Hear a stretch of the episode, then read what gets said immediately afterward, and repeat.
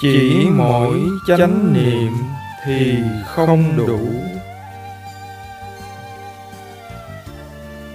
Tác giả thiền sư tê cha ni giá. Dịch giả tỳ kheo tâm pháp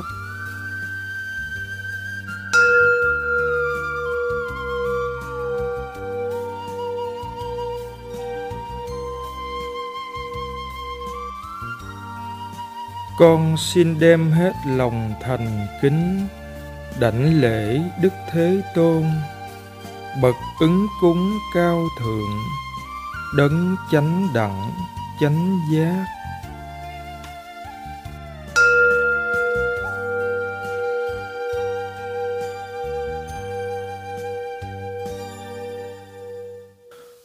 Bốn mươi bảy, những phiền não vi tế. Thiền sinh, khi mình làm những gì mình thích, thì đó có phải là bất thiện không? Thiền sư, bất thiện cũng có rất nhiều mức độ khác nhau. Lúc đầu thì chúng ta cần phải nhìn thấy những biểu hiện thô của chúng. Cần phải phân biệt cái gì là đúng, cái gì là sai. Nhưng nếu bạn nhìn kỹ hơn và lần theo dấu những bất thiện pháp ấy đến tận ngọn nguồn của nó, thì bạn sẽ thấy rằng nó xuất phát từ một trong những thói quen xấu mà mình đã huân tập bấy lâu nay. Khi pháp hành tiến bộ, bạn sẽ thấy những biểu hiện bất thiện vi tế ấy ngày một dễ dàng hơn và sẽ thấy rằng tất cả những thằng bé xíu ấy đều là rắc rối cuối cùng thì tất cả bọn chúng, đứa nào cũng đều phình to ra để trở thành những rắc rối lớn đùng cả. Khi sự hiểu biết trở nên sâu sắc hơn, bạn sẽ thấy rằng ngay cả một suy nghĩ bất thiện nhỏ nhất cũng là nguy hiểm. Khi tâm rất quân bình và bắt đầu nhìn nhận mọi sự việc như nó đang là thì bạn sẽ nhận ra rằng ngay cả một chút phiền não tí xíu cũng là cả một vấn đề. Nhưng nếu bạn bắt đầu thỏa mãn, tận hưởng trạng thái tâm bình an và trong sáng đó, thì khả năng nhìn thấy sự việc như chúng đang là sẽ bắt đầu phai nhạt dần và bạn sẽ không thể có thêm được những hiểu biết mới nữa khi trí tuệ càng tăng trưởng, bạn sẽ càng nhận ra rõ ngay cả một mong muốn có vẻ vô hại nhất cũng là bất thiện. Và chính nó đang ngăn che không cho bạn thấy được chân lý. Thiền sinh vâng thưa thầy. Thế nhưng nếu con muốn ăn những thứ mình thích thì sao? Con thích sô cô la và điều đó chẳng có gì là xấu cả. Thiền sư, vấn đề không phải là ăn hay không ăn một thứ đồ ăn nhất định nào đó, mà vấn đề là ở chỗ bạn phải biết quan sát tâm của mình. Bạn có thể học cách ăn mà không cần phải tham. Bạn có thể chuyển đổi thái độ của mình để làm sao bạn ăn không phải vì thích, vì tham, mà chỉ bởi vì đó là đồ để ăn. Ăn để mà sống, chứ không phải sống để mà ăn.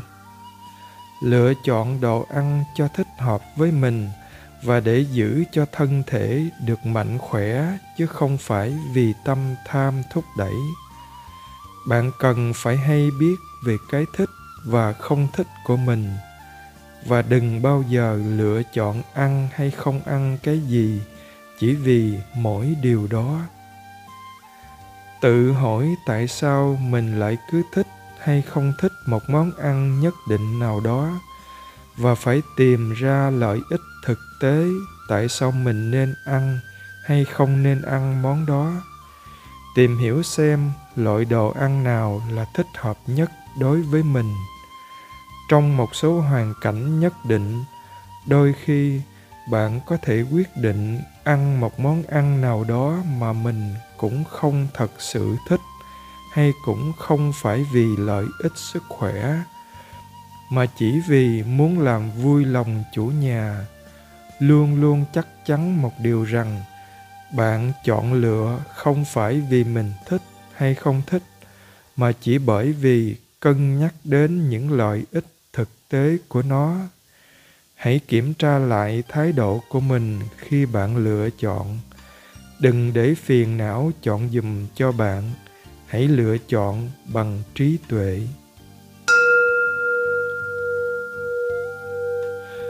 Thiền sinh, bạch thầy thầy vẫn dạy chúng con phải chấp nhận mọi thứ như chúng đang là, để mà có thể nhìn nhận được mọi sự việc như chúng đang là xin thầy giảng thêm làm cách nào để có thể thật sự làm được điều đó.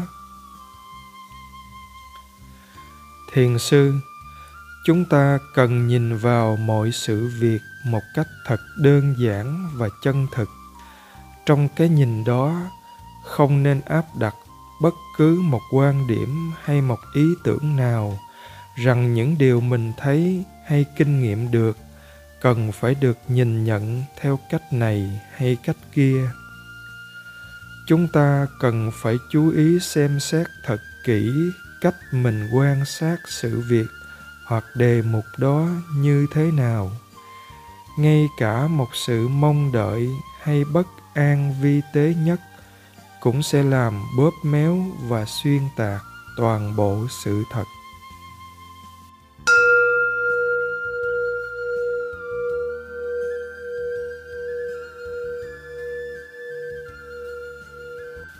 Bốn mươi tám, phiền não đang thiêu đốt.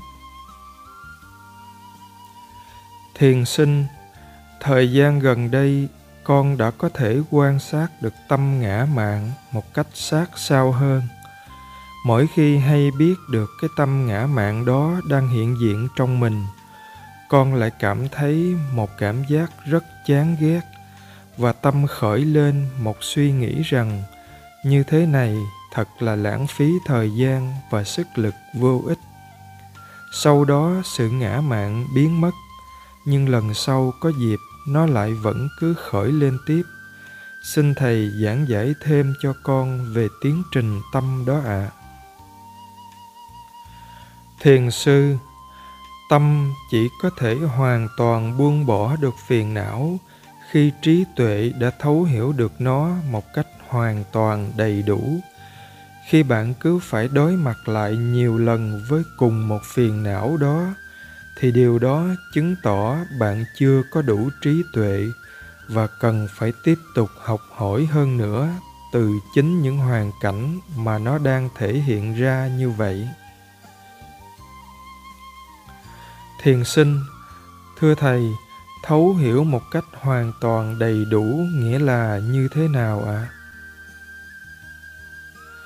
Thiền sư, bạn không thể nào ngăn chặn được phiền não, nhưng bạn có thể thay đổi cách nhìn của mình, cải thiện quan hệ với phiền não. Một khi bạn đã làm được điều đó, thì phiền não sẽ không còn sức mạnh để hoàn toàn áp đảo bạn được nữa, nhưng nó sẽ vẫn còn tiếp tục khởi lên. Tất cả những gì mà chúng ta có thể làm được là làm việc với phiền não và học hỏi từ chính nó. Sự hiểu biết hoàn toàn và đoạn trừ hoàn toàn chỉ có thể xảy ra khi chúng ta đạt tới giác ngộ.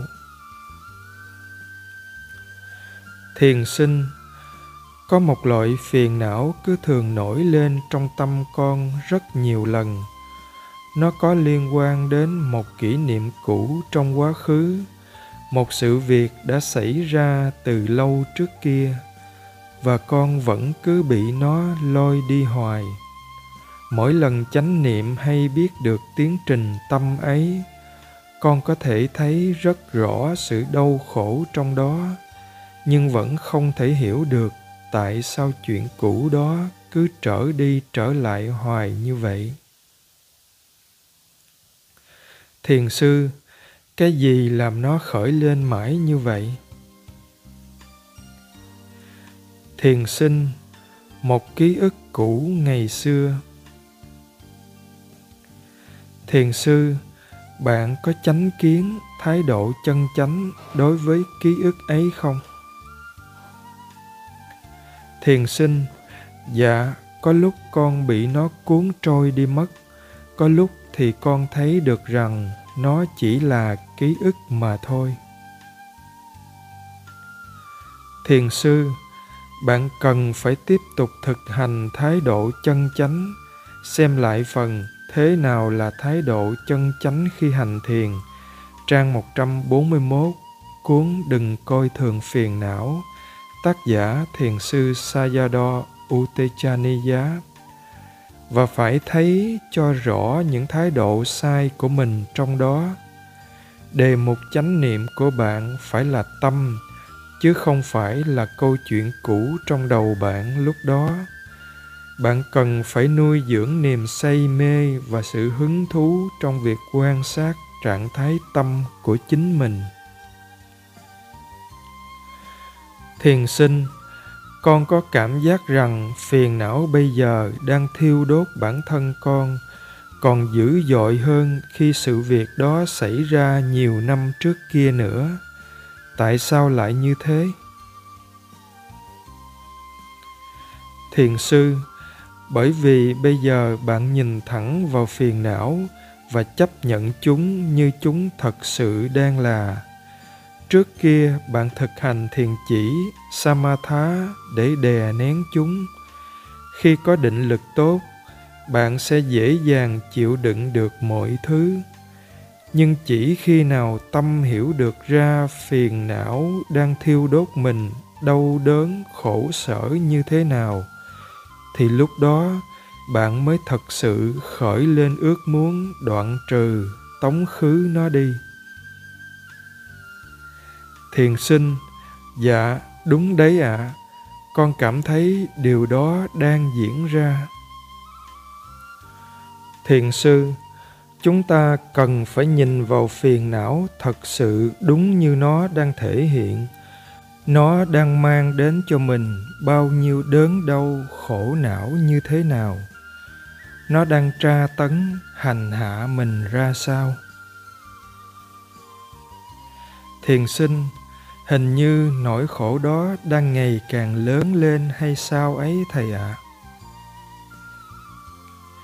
thiền sư, tốt, điều đó có nghĩa là bạn sẽ không bị dính mắc vào chúng nữa và sẽ học hỏi được nhanh hơn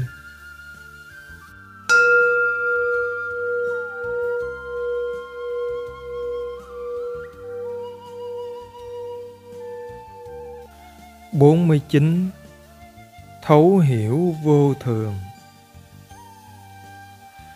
Thiền sinh, làm thế nào để học cách nhìn thấy vô thường, bạch thầy?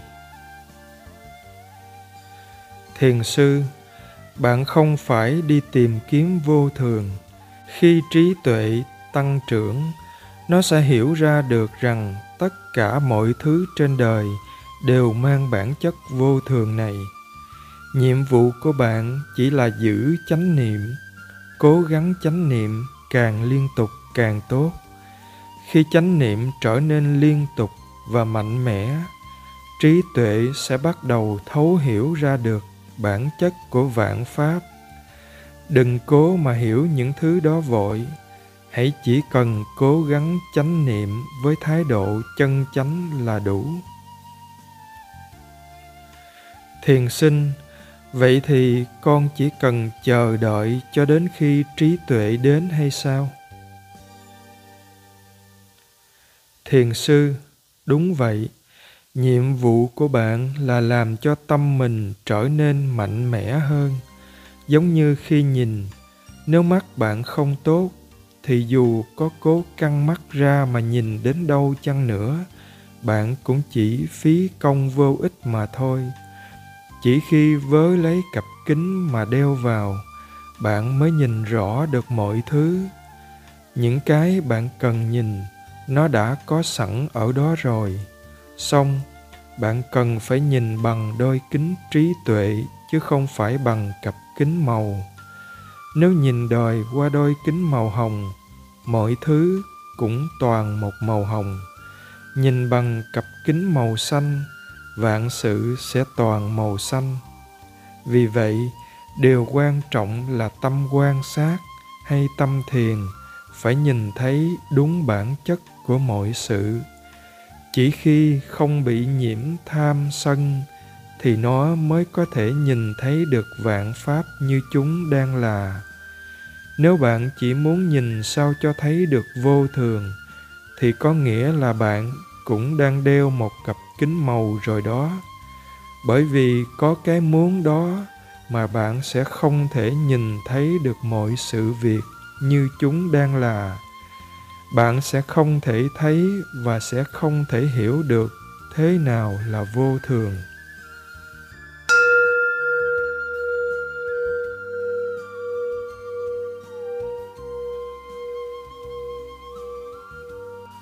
Năm mươi chánh niệm không cần gắng sức với vô thường.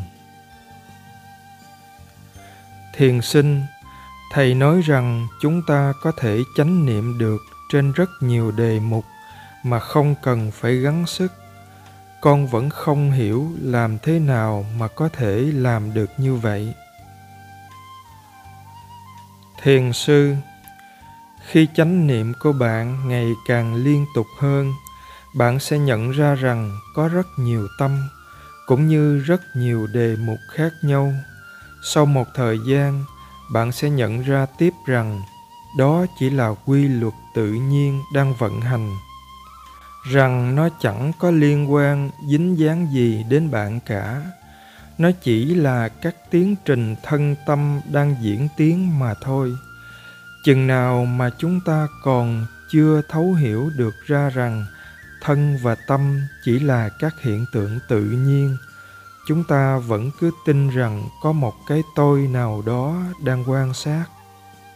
Bạn chỉ có thể nhìn thấy một vật nào đó khi phải cố ý nhìn cho thấy, hay là đơn giản chỉ vì mình nhìn thấy nó ở trước mắt thôi. Nếu cứ phải cố tình nhìn thì mới thấy, chứng tỏ lúc đó có tâm tham đang hoạt động và đó cũng là tà kiến. Cái thật sự đang diễn ra lúc đó là bởi vì có cái nhìn đang diễn ra một cách tự nhiên, nên bạn có khả năng nhìn thấy được sự vật. Cái hiểu biết này chính là trí tuệ. Một người mù sẽ không thể nhìn thấy được gì, và vì vậy anh ta cũng chẳng buồn phải cố nhìn cho thấy. Cứ nghĩ rằng mình phải chú tâm nhìn thì mới nhìn thấy được, thì khi đó động cơ của cái nhìn đó là tham, và chúng ta sẽ không thể hiểu ra được tiến trình này. Cùng một nguyên tắc như vậy cũng được áp dụng khi nhìn tướng vô thường, khi quan sát sự sanh diệt có phải nó chỉ diệt bởi vì chúng ta nhìn nó hay không? Thiền sinh, không ạ. À. thiền sư, nếu cái gì đó chỉ diệt đi bởi vì chúng ta nhìn vào nó, thì điều đó không thể là sự thể hiện thật sự của vô thường. Nó cũng có thể làm cho bạn vui sướng và khởi tâm ngã mạn à giờ đây thì tôi đã nhìn thấy được vô thường. Tôi đã làm cho nó biến mất được. Thực tế thì khác như vậy nhiều lắm. Tự nhiên vốn nó là vô thường. Vô thường là một đặc tính không thể tách rời của tất cả các hiện tượng tự nhiên. Chỉ một cái tâm đã thực sự phát triển về mặt tâm linh mới thật sự thấu hiểu được rằng tất cả mọi thứ trên đời này đều là vô thường. Khi đã hiểu được vô thường, bạn cũng sẽ hiểu được thế nào là khổ và vô ngã. Tôi thường nghe các thiền sinh trình pháp trong các khóa thiền tích cực rằng họ đã thấy được sanh diệt. Nhưng khi họ trở về nhà mình thì chẳng còn thấy sanh diệt đâu nữa. Về nhà, bỗng nhiên mọi thứ đều trở thành rất thường cả. Hiểu biết thật sự về sanh diệt khác thế nhiều lắm. Nó là một cái hiểu vô cùng sâu sắc rằng tất cả vạn pháp đều diệt, đều đi đến kết thúc. Vô thường chỉ hiển lộ ra khi chiếc lá kia rời cành hay nó vẫn luôn là vô thường, ngay cả khi chiếc lá ấy còn đậu trên cành.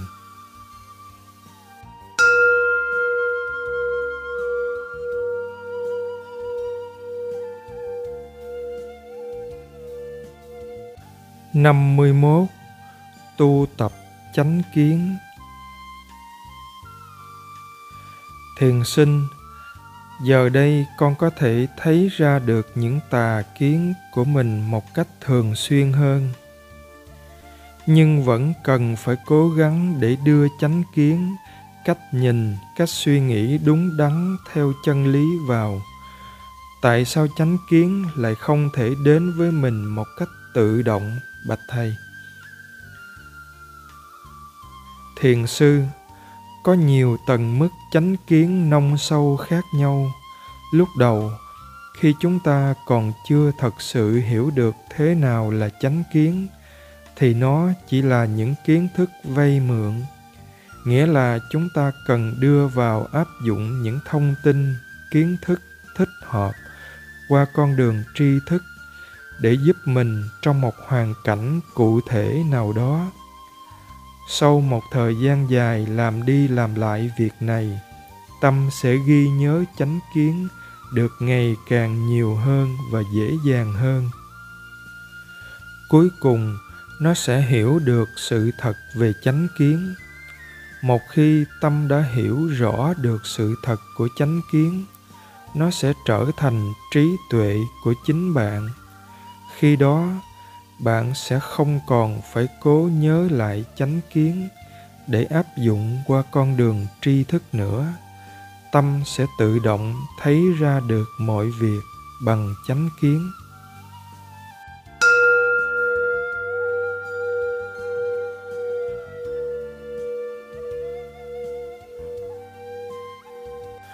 Năm mươi hai, vô minh nghĩa là thiếu trí tuệ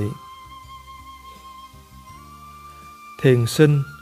Bạch thầy, theo con hiểu thì vô minh hay tâm si, mô há, luôn luôn có mặt. Dường như nó bao trùm lên tất cả. Mặt khác, con vẫn còn phân vân rằng nếu vậy thì làm thế nào một cái tâm đầy vô minh, si mê như thế lại có thể nhận biết được chính tâm si cơ chứ? Thiền sư chỉ khi nào tuệ giác sanh khởi thì mới hiểu được tâm si. Bởi vì tuệ giác là đối lập với tâm si. Trí tuệ hiểu được những đặc tướng tự nhiên của đối tượng quan sát. Tâm si che mờ những đặc tướng tự nhiên này của đối tượng quan sát. Song không che mờ đối tượng. Tưởng nhận biết đối tượng, còn tâm si bóp méo và xuyên tạc cái tưởng đó. Thiền sinh, có thể đó chính là loại tâm si con đang có. Nó như là bức màn ngăn cách giữa bản thân con và thực tại, có thể nói như thế. Thiền sư, đúng vậy. Chính vì thế mà bạn nói nó bao trùm lên tất cả. Trong khoảnh khắc tuệ giác hé mở tấm màn ấy bất ngờ rơi xuống chỉ trong một khoảnh khắc rất ngắn ngủi vì vậy, nếu không cố gắng tinh tấn hết sức mình để có được càng nhiều tuệ giác, thì tâm si sẽ luôn luôn bao phủ lên tất cả trong mọi lúc thiền sinh, xin thầy định nghĩa cho chúng con thế nào là tâm si ạ à? Thiền sư, tâm si không có nghĩa là hoàn toàn ngu dốt. Tâm si là không hiểu biết về sự thật của các pháp, về sự thật của những gì đang hiện hữu. Nó là sự thiếu trí tuệ. Thiền sinh, tại sao tâm si lại mạnh kinh khủng đến thế? Còn trí tuệ lại quá ít ỏi dường vậy thiền sư, bởi vì tâm si luôn muốn kiềm giữ mình mãi mãi si mê, và bởi vì chúng ta đã rèn luyện và huân tập nó trong vô số kiếp rồi.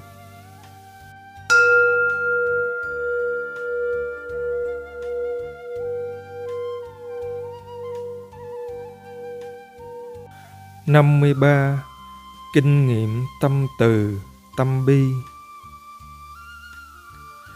thiền sinh, đôi khi có người hỏi con có nhớ gia đình không?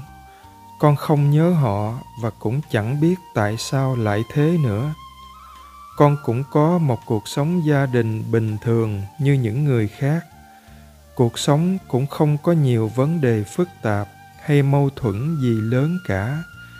Vì vậy, câu hỏi của con ở đây là, khi thực hành như thế này, cùng với thời gian thì sự khao khát tình cảm yêu thương, sự thương nhớ gia đình hay tất cả những tình cảm yêu thương khác cũng mất dần đi, có phải không ạ à?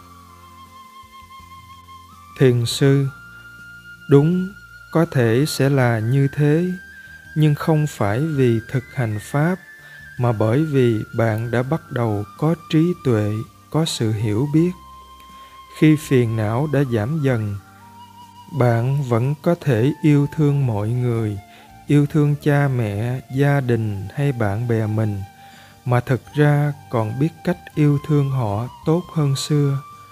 Nhưng sự dính mắc sẽ không còn nữa. Và vì vậy, các tình cảm cao thượng như tâm từ, tâm bi sẽ lớn mạnh một cách tự nhiên. Nói cách khác, phiền não sẽ giảm bớt và thiện tâm sẽ tăng trưởng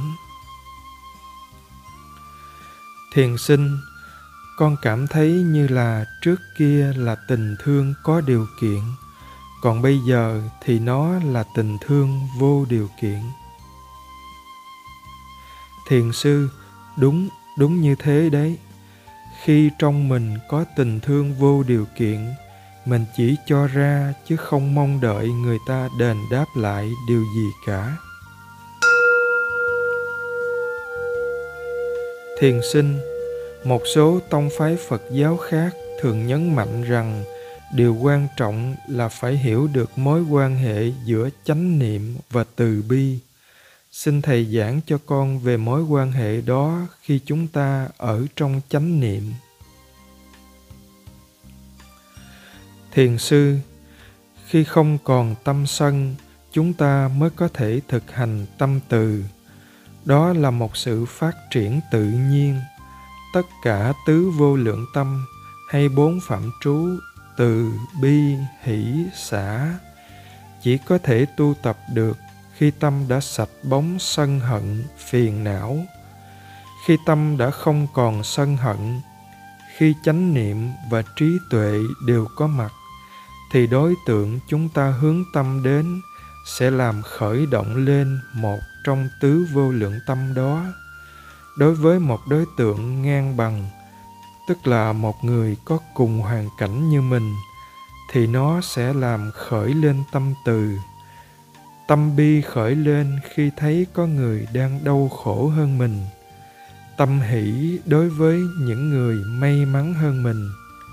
Và tâm xả khi chúng ta phải đối diện với những hoàn cảnh mà mình chẳng thể làm được gì hơn nữa cả.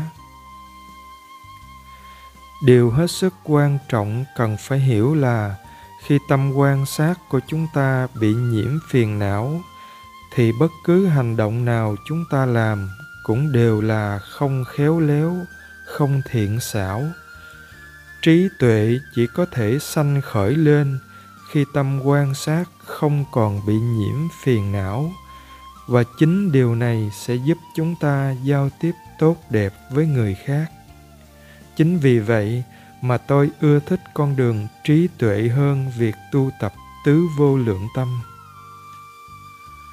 Trước kia tôi đã từng thực hành thiền tâm từ rất nhiều, nhưng mà dù tôi có thực hành tích cực đến bao nhiêu chăng nữa, tâm tôi vẫn còn sân tôi vẫn là một con người hay cấu giận, và cơn giận vẫn vượt ra khỏi tầm kiểm soát của tôi.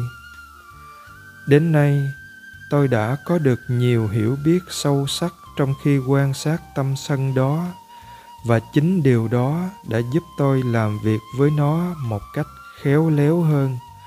Tôi vẫn còn sân, nhưng trí tuệ luôn luôn ngăn chặn cơn sân không cho nó vượt quá ngưỡng.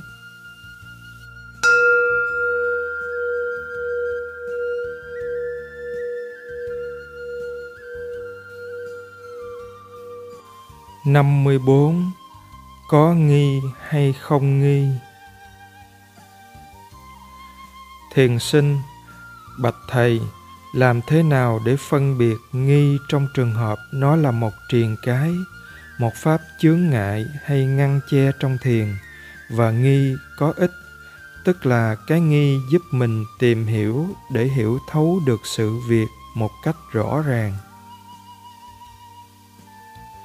Thiền sư, nếu cái nghi đó là triền cái, nó sẽ làm tâm bạn càng thêm rối rắm và càng thêm trạo cử, bất an. Nó làm bạn cảm thấy ngày càng không thoải mái cái nghi có ích là cái nghi khiến cho tâm bạn thêm sự tò mò, muốn tìm hiểu. Nó đặt tâm vào trạng thái luôn đi tìm hiểu, khám phá. Cá nhân tôi thì không muốn gọi đó là nghi. Nó giống như một cảm giác thích phiêu lưu hơn là nghi hoặc. Mình không biết, không chắc chắn về sự việc và vì vậy mình muốn tìm hiểu cho ra vấn đề.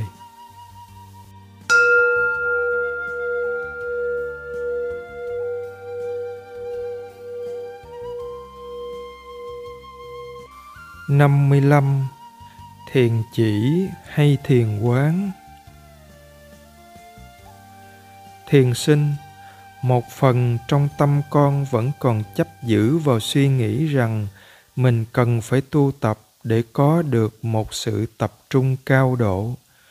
Con có cảm giác xung đột trong tâm về vấn đề đó bởi vì tất cả những gì con được nghe giảng trước kia là phải có sự tĩnh lặng và định lực vững chắc thì tuệ giác mới có thể khởi sanh. Chính điều đó làm cho con cảm thấy nghi ngờ về phương pháp thiền ở đây. Nó gây con cảm giác khúc mắc trong vấn đề này. Thiền sư, để đạt được mức tập trung cao độ cần thiết trong thiền chỉ samatha bạn phải tập trung tâm vào một đề mục duy nhất. Định của thiền quán vipassana không cần phụ thuộc vào một đề mục để đạt được sự ổn định nội tâm. Định của thiền quán đến từ chánh kiến, từ thái độ chân chánh và chánh tư duy. Những chi phần đó cùng với chánh niệm liên tục sẽ đem đến cho tâm sự ổn định nội tại loại định tâm này được gọi là chánh định. Samma, samadhi. Thiền sinh, vậy tại sao trong kinh đức phật dạy các tỳ kheo hãy đi đến khu rừng vắng và thực hành thiền chỉ, chana? Thiền sư, ngài không dạy như vậy cho tất cả mọi người ngài thường khuyến khích những người đã từng thực hành thiền chỉ nhiều năm hay nhiều đời nhiều kiếp trước đó. Do đó đã tích lũy được một căn cơ hay xu hướng tâm thiên về thiền chỉ, tiếp tục đi sâu hơn vào con đường đó mà thôi. Những đệ tử trội về trí tuệ, chánh niệm, tinh tấn hoặc đức tin thì đều được ngài hướng dẫn thực hành những pháp hành thích hợp với căn cơ của từng người. Khi tâm trạo cử và bất an, thì tất nhiên bạn cũng có thể thực hành thiền chỉ cho đến khi nó bình ổn trở lại, nhất là đối với những thiền sinh mới. Nhiều lúc họ thường phải sử dụng đến pháp hành này.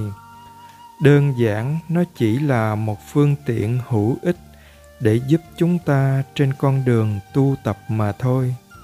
Nếu khéo tu, bạn có thể sử dụng được bất cứ phương tiện nào để giúp mình tiến đến mục đích cuối cùng là hiểu biết được bản chất của tất cả các pháp. Thiền sinh, bạch thầy, con thường được nghe thầy nói về định của thiền quán thiền vipassana. Nhưng thật sự con vẫn chưa hiểu lắm. Chính xác thì định của thiền vipassana là gì? Và làm thế nào để phát triển được loại định đó?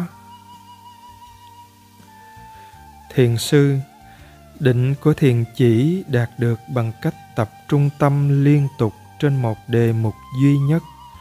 Thực hành như vậy bạn sẽ xây dựng được một sức tập trung mà bạn cảm tưởng mạnh và hơi nặng nề, hơi cứng. Để phát triển định của thiền quán vipassana, bạn cần phải có trí tuệ. Nó có thể là thông tin hướng dẫn đúng đắn và hoặc là những gì bạn hiểu biết được bằng kinh nghiệm cá nhân hay qua quá trình tự quán chiếu bởi có trí tuệ như thế, nên tâm bạn sẽ không bám giữ hay xua đuổi bất cứ điều gì. Bởi có trí tuệ, nên tâm bạn cảm thấy ổn định và không còn phản ứng nữa. Đó chính là định của thiền quán, vipassana samadhi. Và chỉ khi có được loại định này, tuệ giác mới có thể sanh khởi điều tuyệt đối quan trọng là chúng ta phải thực hành thiền với thông tin hướng dẫn đúng đắn Sutta Maya Banya văn tuệ. Những thông tin này sẽ làm việc ở đằng sâu tâm trong quá trình thực hành. Điều quan trọng nữa là chúng ta phải biết cách sử dụng trí tuệ sẵn có của riêng bản thân mình. Chintamaya banya tư tuệ chúng ta cần phải sử dụng cả hai loại trí tuệ này để đạt được tới tuệ giác Phavanamaya Banya tu tuệ, loại trí tuệ thứ ba. Nếu hai loại tuệ đầu không được phát triển đầy đủ, thì loại tuệ thứ ba này cũng không thể khởi sanh được. Nếu chúng ta chú tâm quá mạnh vào một đối tượng tâm không thể suy nghĩ nhiều được nữa, niệm căn cũng yếu. Điều sẽ phải xảy ra là tâm không nghĩ đến những bất thiện pháp, song cũng không thể tư duy đến thiện pháp. Và vì vậy, trí tuệ cũng trở nên yếu ớt, cùng lục. Chính vì lý do đó mà mỗi khi chúng ta sử dụng đến định của thiền chỉ, thì tuệ giác không thể khởi sanh lên được. Nếu muốn phát triển tuệ giác, thì nhất định chúng ta phải thực hành định của thiền vipassana. Để phát triển định của thiền vipassana, chúng ta cần phải có thái độ chân chánh và chánh niệm liên tục. Không có thái độ chân chánh, chúng ta sẽ không thể có được định tâm và tâm sẽ luôn bị rơi vào trạng thái lao sao trạo cử. Thái độ không chân chánh nghĩa là chúng ta luôn nắm giữ cái thích hay không thích trong tâm. Chính điều đó làm cho tâm không được ổn định. Định, samadhi, nghĩa là một nội tâm ổn định và bình ổn. Chánh tinh tấn sự cố gắng một cách đúng đắn không có nghĩa là hùng hục cố sức làm, mà là sự thực hành một cách kiên trì và bền bỉ liên tục. Thiền vipassana là một pháp hành mà bạn cần phải làm liên tục trong suốt cả cuộc đời còn lại của mình. Bạn không thể ngừng lại và nghỉ ngơi. Tuy nhiên nếu bạn dùng quá nhiều sức, thì sẽ không thể tiếp tục thực hành như vậy suốt được. Bạn cần phải luôn luôn ghi nhớ rằng đây là một công việc dài hạn, nhiều năm tháng, cần phải làm một cách đều đặn, liên tục. Chỉ cần làm theo khả năng mình có thể làm được, nhưng phải làm đều đặn và không bao giờ được bỏ dở nếu cố gắng quá sức, chúng ta sẽ không thể duy trì thực hành như vậy được. Và dù cho chúng ta có tham dự bao nhiêu khóa thiền tích cực năm này qua tháng khác chăng nữa, chúng ta cũng sẽ chẳng thể thu được chút xíu tuệ giác nào cả đâu. Một công việc nào đó được làm liên tục trong cả một thời gian dài, chúng ta sẽ học hỏi được rất nhiều về nó và sẽ dễ dàng nắm vững. Còn chỉ làm qua loa năm thì mười họa, chúng ta sẽ chẳng bao giờ đạt tới được trình độ cao thật sự cả. Thiền vipassana là một quá trình học hỏi.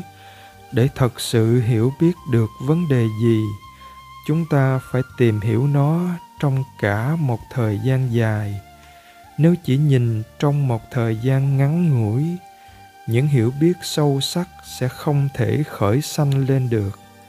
Sự hiểu biết của chúng ta vẫn sẽ chỉ là hời hợt ở bên ngoài mà thôi. Chính vì đây là một công việc dài hạn, nên chúng ta phải học cách làm cho nó một cách kiên trì, bền bỉ. Chánh tinh tấn được gọi là chánh bởi vì nó có rất nhiều trí tuệ trong đó.